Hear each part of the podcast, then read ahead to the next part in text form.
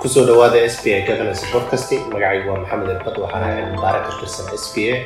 Waxaan si wada jir ah aniga iyo mahad waasigo oo ah agaasimaha soomaali publica jadda u daadihin doonaa s b a governance podcast doorasho dadban oo labaad ayaa la jadwaleyay inay mar kale ka dhacdo soomaaliya dabayaaqada sanadka labada kun iyo labaatan iyo horaanta sanadka labada kun iyo labaatan iyo kow sida ay ku heshiiyeen madaxda dowladda federaalka soomaaliya iyo dowladaha xubnaha ka ah dowladda federaalka? Toddobiyi tobankii sebtembar ee labada kun iyo labaatan doorasho dadban ayaa ka dhici doonta laba degmo oo ka mid ah dowlad goboleed walba.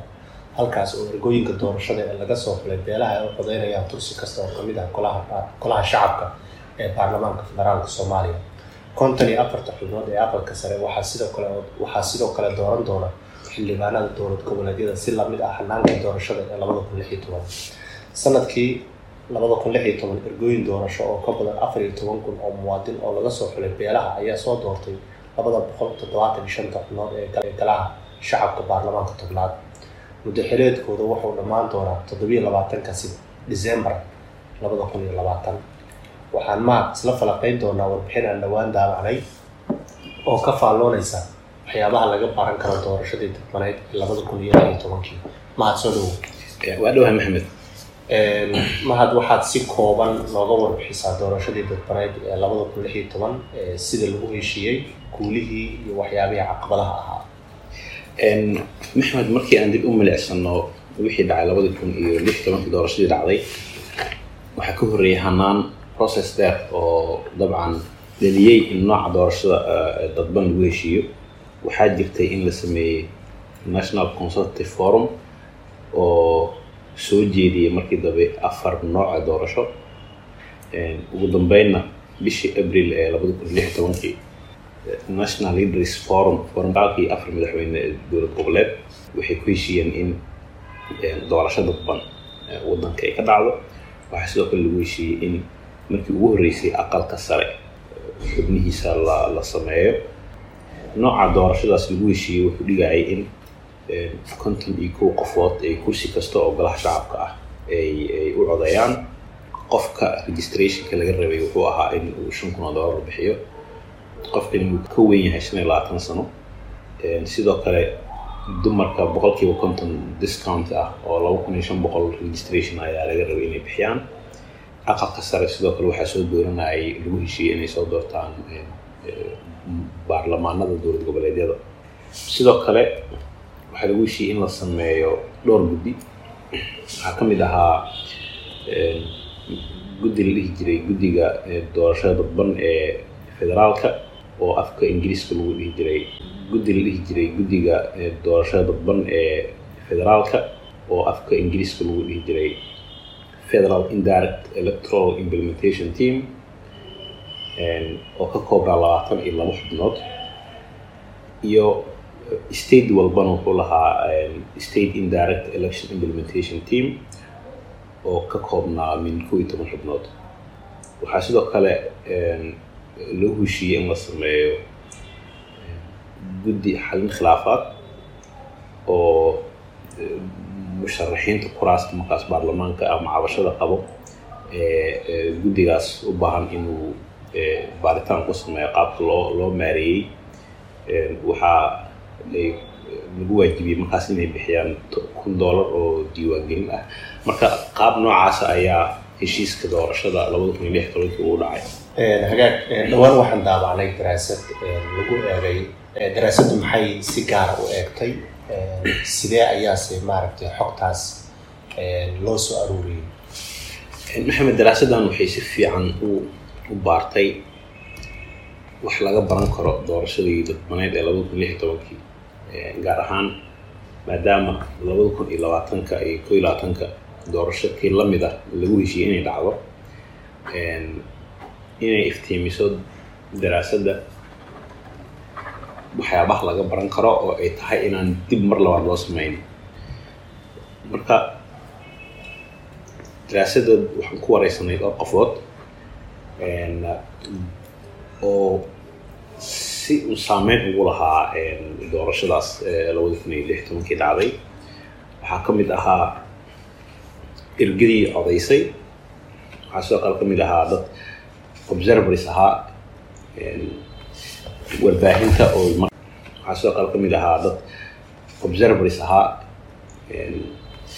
warbaahinta oo markaas soo gudbinaysay macluumaadka la xiriira doorashada cilmi baarayaal musharaxiin u tartamay kuraas dhammaan ayaan wareysanay si aan u fahamno qaabkii doorashadaas ay u dhacday. Marka waxaan ka soo saarnay warbixintan oo aan isleenahay waxay iftiiminaysaa casharo badan oo laga baran karo doorashadii dadbanid ee labada kun iyo lix iyo tobankii hagaag marka la fiiriyo mahad guddiyada doorashooyinka ee labada kun iyo lix iyo tobankii ma ahaayeen kuwa loo dhan yahay oo ay iska dhex arkayeen dhammaan dadka danayaasha iyo maaragtay saamilayda siyaasadeed mase ahaayeen kuwo ka madax bannaan ama u madax bannaan hirgelinta nidaamka doorashada? Waa runtii su'aal fiican waaye oo dabcanna waktiga hadda aan joogno aada dood u taagan markaa dib u milicsano doorashadii dadbaneyd ee labada kun iyo lix tobankii sida aan sheegay waxaa la sameeyey dhowr guddi. State kasta guddi uu lahaa iyo mid federaala jira iyo mid xalin khilaafaad dhammaan waxaa lagu baysgareeyey matalaada beelaha ee afar dibashana lagu baysgareeyey marka soomaalidana aaday u garanaysaa qaab beeleedkaas wax lagu qaybsado. Oo markay noqoto inclusivityga dad gaara oo markaas ku doodaayo waana laga tagay ma jirin.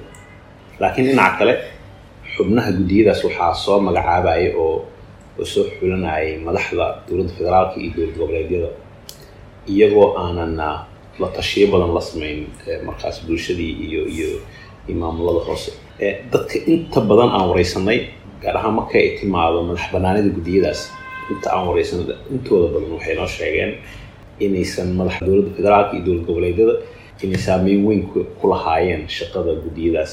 Waxaana laga eegi karaa dadkii loo magacaabay tusaale ahaan madasha hogaamiyayaasha qaran waxay dadkii xubnihii ka tirsanaa dabcan waxay magacaabeen dad aada ugu dhowaa tusaale ahaan guddoomiyihii guddigii doorashooyinka heer federaal. Wuxuu maaragtay advisor u ahaa madaxweynaha guddoomiyaha jubbaland oo kale. Wuxuu advisor u ahaa madaxweynihii jubbaland. South west oo kale wuxuu saaxiib dhow la ahaa madaxweynaha ninka guddoomiyaha ka noqday guddiga south west. Maamul goboleedyada kalena way magacaabeen. Marka marka la eego madax banaanida guddiyada daraasadda waxay muujinaya in aanay jirin in faragelin iyo iyo saameyn ay ku lahaayeen guddiyadan iyo shaqadooda iyo outcome-ka resultiga soo baxaayo. Madaxdii markaasi talada haysay hagaag mahad marka la fiiriyo daraasadda hadda aan daawanay waxay u qaybisay mahad marka la fiiriyo daraasadda hadda aan daawanay waxay u qaybisay hirgelinta doorashada ilaa saddex marxaladood noo sharax marka marxaladii koowaad oo ahayd ama ugu horreysay shaqaday ahayd soo xulista ergada. Markay noqoto doorashada fulinteeda sidaa sheegtay daraasad waxay u qaybisay saddex marxalad. Marxaladda koowaad waxay ahayd soo xulista dadka codaynaya ergada ergadii codaynaysay. Kursi kasta sidaan hore u sheegay konton iyo kow qofood ayay ahayd inay u codeeyaan. Waxaana lagu heshiiyey in odayaashii dhaqanka ee labada kun iyo labaiy tobankii soo xulay baarlamaanka golaha shacabka ee ka koobnaa boqol iyo soddon iyo shanta oday dhaqameed in iyaga ay la tashadaan kaaba qabiilada ka hooseeya beel kastana markaas kaaba qabiilkeeda uu soo xulo konton iyo kow ergo oo u codaynaayo xildhibaanada laba boqol talaatan shanta xubnood. Markaan iyo waraysyada aan aan aan samaynay dadka qaar oo tartamaya ayaa liiskii soo qortay dadkii u codayn lahaa dabcan iskama dhicin musharaxiinta qaar waxay awoodeen inay musuq maasuqaan ama lacag ay siiyaan kaabo qabiilada. Guddi liiska gacanta ku hayo xulaayay. Qaar kale waxay maaragtay xiriir dhibo lahaayeen guddiyadii maamulayay doorashada. Marka waxaa dhacday musharaxiinta qaar in liiska ay ku daraan dadkii ayaga ilaaladoodii oo kale darawaladoodii wax namida marka markay imaato selectionka guddiga ergada lama dhihi karo dhammaantood laakiin qaar badan oo ka mid ah musharaxiin ayaa saameyn weyn ku lahaa dadka codaynaayo oo liiska dadkii u codayn lahaa ayaga qaarkood ay soo qoranaya hagaag marka marka laga soo tago xulista sidee ama qaabkee ayaa maaragtay loo maareeyey saadka ayaa maaragtay loo maareeyey saadka iyo maalgelinta doorashada dabcan middan waa marxaladii labaad ee doorashada. Oo liiskii iyo xubnihii marka la gudbiyo waa in goobihii ay ka codeynayeen la geeyo goobaha codeyntana dabcan maamul goboleedkaas hal meel ayaa laga codeynayay marka meeshan waa meesha uu ka bilowday xiriirka tooska ah ee ergada iyo iyo musharaxiinta. Laaluush badan ayaa stagekan dhacay. Markii hore beesha caalamka ayaa iyo guddiga doorashada waxay ballan qaadeen inay inay daboolayaan kharashka ku baxaayo diyaaradaha iyo meelaha ay jiifanayaan ergada iyo waxyaabo la mid a laakiin lacagahaas way way way la daaheen inay bixiyaan. Taasaa marka waxay fursad siisay in ay ay ergadii ay maaragtay kharashkoodii bixiyaan musharaxiintii. So qofkii ergada ahaa oo laga yaabay musharaxi ayaa tikidkii ka soo bixinaayo isagaa guri dejinaayo isagaa gacanta ku haya noloshiisa so meeshaasay ka bilaabatay musuq maasuqa iyo in maaragtay saameyn lagu yeesho ergadii ee codeynaysay sidoo kale musharaxiinta qaar waxay xiriir la sameeyeen guddiyadii doorashada taasoo markaas keentay in ay fursad u siiyaan qaarkood inay ergadii la kulmaan ama access gaar ah ama jadwalka u bedelaan waxyaaba noocaasa marka.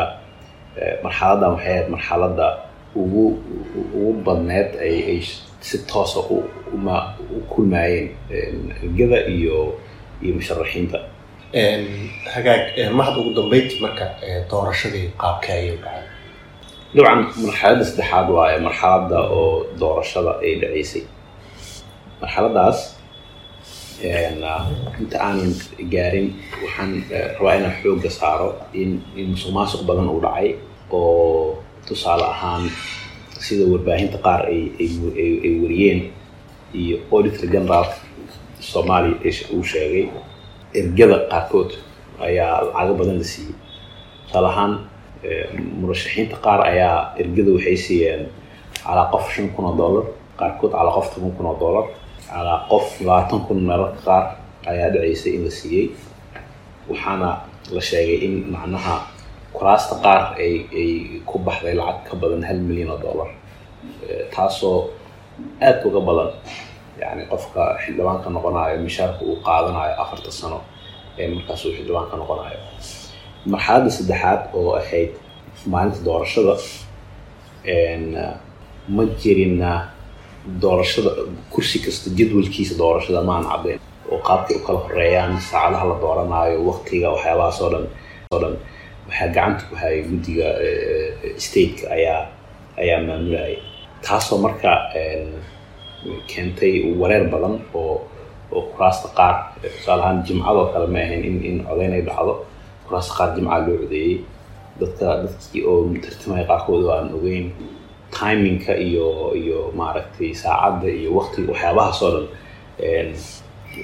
wareer badanaa ka taagnaa.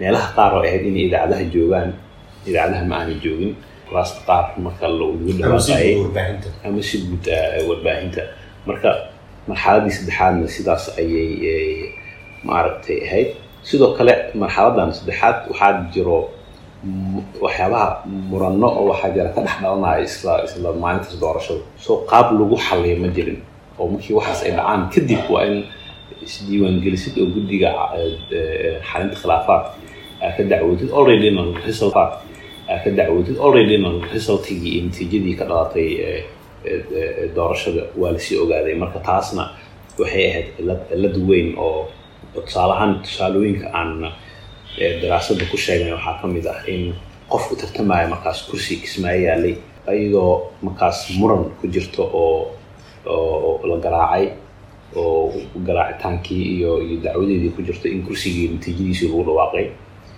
iyadoona weli maaragtay problem kale ka cabanaysa in maaragtay loo diiday inay inay gudihii soo gasho. Marka marxaladaasna sidaas ay ay ku soo gabagabooday. Ugu dambeyn waxaa jirtay in guddiga xalinta khilaafaadka markii ay ay baareen lixdan iyo toddoba case inay inay si gaara u baareen. Waxay soo shortlist galeen afar iyo labaatan kursi ay dhaheen in loogu guuleystay. Afar labaatankaas kursi waxay qaadaceen ay diideen kow iyo toban kursi oo ka mid a waxay dhaheen waa in dib doorasho toosa loo galo. Laakiin ugu dambeyn golaha national liberals forum ayaa ka dooday waxayna ku heshiiyeen in shan kursi oo ka mid a dib loo doorto. Lix kursina way way maaragtay way ogolaadeen membership toosa ayay waxay u siiyeen golaha baarlamaanka inay inay ka mid noqdaan. Hagaag. Markii laga soo tago xeerarkii kala duwanaayo doorashada ayaduna waxaa xiise lahayd in dumarka matalaadooda ay boqolkiiba toban ku korortay doorashadii labada kun iyo lix iyo tobanka maxaa suurtageliya arrintaas? Runtii waxay ka mid tahay mid ka mida waa waxyaabaha positiveka ee ka soo baxay doorashadaas ay ka mid tahay. Caadiyan boqolkiiba afar iyo toban ayay ahayd matalaada dumar horeeyay baarlamaanka tobanaad. Doorashadii dadbaneed marka dadaal badanaa la sameeyey taasoo keentay in hadafka guud ahaan wuxuu ahaa soddon boqolkiiba inay helaan laakiin afar iyo boqolkiiba ayaa ayaa dumarkii ay ay heleen. Marka waxyaabo badan ayaa saameyn ku yeeshay. Midda koowaad waxa waaye waxaa jiray isu tagyo ama dumar badan oo advocacy ama ololeyn badan u sameeyey inay matalaad badan ay helaan boqolkiiba soddon ugu yaraan inay inay dumarka helaan. Laba international community-ga iyagana aada ayay active u ahaayeen oo waxay ku pressure garaynayeen golaha hogaamiyaasha qaran inay dumarka iyo kuraas gaar ah u cayimaan ay dhahaan kursigan dumar kaliya ayaa u midda saddexaadna hogaamiyaashii markaas dowladda federaalka iyo dowlad goboleedyada waxay aqbaleen ay respect gareeyeen in sidoo kalena taageereen qoondada haweenka iyo iyo in maaragtay kuraas gaara haweenka ay yeeshaan. Ugu dambeyn iyo in maaragtay kuraas gaara haweenka ay yeeshaan. Ugu dambeyn guddiyadii doorashada ayaa iyagana si gaar ah uga shaqeeyey in in maaragtay kuraasta dumarka tusaale ahaan saddexdii kursiba waxaa la dhahay mid ka mid waa inuu dumar noqdo. Marka guddiyada waxay ku dadaalayeen in kursiga koowaad oo doorashada dhaca oo loo qabanayo markaas inuu noqdo kan haweenka keliya ku tartamayaan si qoondadii haweenka ay maaragtay ay meel u taalo inkastoo marka ay ay arrimahaas saboodgareeyeen haddana waxaa jiray in dumarka qaar rag la tartameen ay ka soo raaceen oo dumarka maanta fadhiyo baarlamaanka maahan keliya kuwii kuraas gaar ah ayaga loo qoondeeyey. Oo qaarkood waxay maaragtay la tartameen ragay la tartameen wayna ka soo guuleysteen hagaag si guud marka maxay ahayd maalintii beesha caalamka ee doorashadii hore beesha caalamka gaaraan xafiiska qaramada midoobey ee unsom la yidhaahdo iyo hay'ado kale oo caalami ah waxay aada u taageereen in in la sameeyo national liberals forumka kaasoo ugu dambeyn ka ahaa garwadeen doorashadii dhacday waxay sidoo kale beesha caalamka ay maalgeliyeen boqolkiiba lixdan lacagaha ku baxay doorashada. Sida ogtahay amisom ayagana waxaa la geeyey goobo maaragtay goobaha doorashada qaarkood si ay amnigooda u sugaan. International community-ga qaar ka mid a ayaa waxay observers ka ahaayeen hirgelinta doorashada. Inkastoo waxyaabahaas oo dhan ay sameeyeen beesha caalamka haddana dhowr dhaliil oo markaas ay lahaayeen labada kun lix tobankii doorashadii dhacday ayaa jirtay.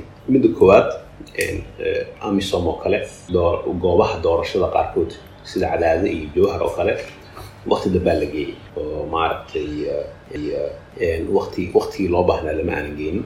Midda labaad lacagihii ay ballan qaaday beesha caalamka.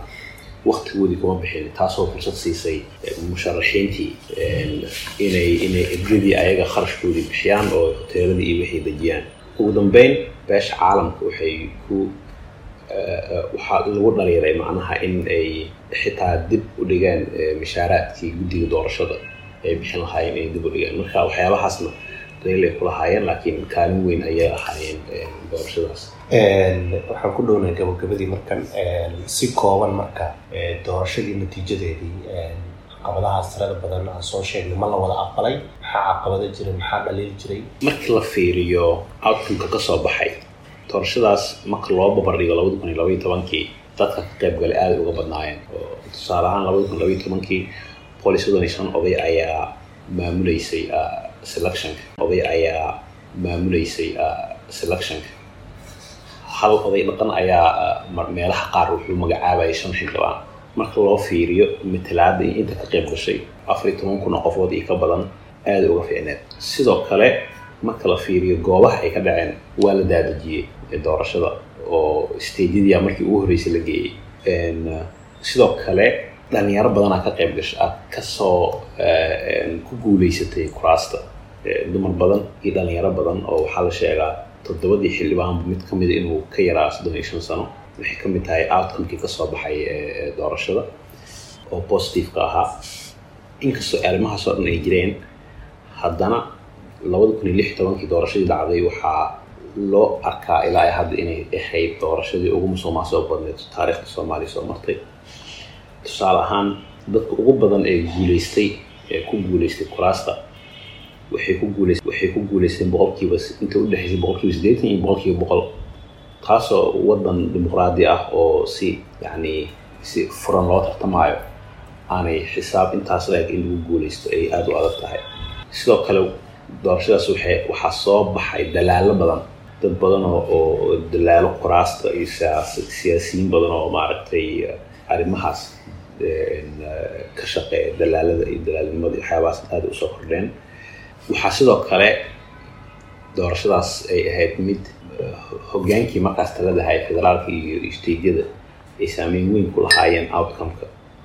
Waxyaabahaas oo dhan marka waxay dhaawaceen legitimacygi doorashada iyo in loo arkay inay tahay mid mid aada u daahfudan ugu dambeyntii marka mahad maaragtay daraasaddu maxay tala ahaan u soo jeedisay u soo jeedisay oo cashar ahaan laga baran karaa ama kadad ahaan doorashadii labada kun lix iyo tobankii iyo sidii loo maa lix iyo tobankii hadda laga leexan karaa oo la dhihi karaa ama la hagaajin karaa? Runtii maxamed casharo badanaa laga baran karaa doorashadaas. Paperkana waa soo jeediyay talooyin ko waxaa ka mid ah talada ergada iyo musharaxiinta. Waa in in waa inay kala madax banaanaadaan oo musharax musharaxiinta aan fursad loo siinin inay iyaga qortaan liiska dadkii u codayn lahaa. Waa meesha musuq ka bilaabanayo waay taas waa soo jeedinay. Labo waxay daraasada soo jeedinaya guddiga doorashada in ay aada uga baaraan degaan guddiyada doorashada ilaahdo logisticska iyo safarka iyo jiifka dadka codaynaya ee ergada ah. Haddii markaas ay kharashka ku baxaayo ay aada u qorsheey waayaan macnaheedu waxa waaye in ay fursad siinayaan musuq maasuq iyo in dad kale ay lacagahaas iyo ay bixiyaan ay bixiyaan. Saddex waxaa soo jeedinay in in jadwal doorasho uu jiro oo la og yahay kursi kasto waktiga loo codaynaayo oo public yahay oo aanay habeenkaas go'aansanaynin guddiga doorashada. Waktiga loo taariikh saacadda iyo iyo iyo venuega meesha doorashada kursigaas ay ka dhacayso si ay u ogaadaan musharaxiinta oo dhan waktiga u jadwalaysan iyo sidoo kale in loo sameeyo wakti ay kulmaan musharaxiinta iyo ergada oo oo laysugu keeni karo ay u jeedin karaan khudbad u sheegi karaan waxyaabaha ay rabaan inay ku doortaan. Haddii doortaanna say u mateli doonaan maaragtay deegaankooda iyo cidda ay matalaayaan waxaa sidoo kale soo jeedinay in warbaahinta iyo dad election observers ah ee kormeero doorashada inay xaadir ku ahaadaan dhammaan goobaha goobaha codaynta ay ka dhacayso. Ugu dambeynna matalaada dumarka in ay u baahan tahay collective effort dadaal guud oo aan qolo gaar ah aysan bushgaraynin oo ay maaragtay matalaadooda si guud loo wada raadiyay intaas ayay daraasadda ku talisay aada umahadsan tahay mahad intaasina waa gabagabadii barnaamijkeena waad ku mahadsan tahay dhegeysiga somali public agenda podcasti podcastigan iyo kuwo kale oo badan dhowaan ayaad dhegeysan doontaa ama soo saari doonaa warbixinta aan falaqaynay iyo warbixinadeena oo dhan waxaad ka akhrisan kartaa websitekeena somali public agenda waxaad sidoo kale nala socon kartaa ciwaanada aan ku leenahay و هوشه سیرت توی اینستاگرام توی فیسبوک و آنمات و دوستان ایران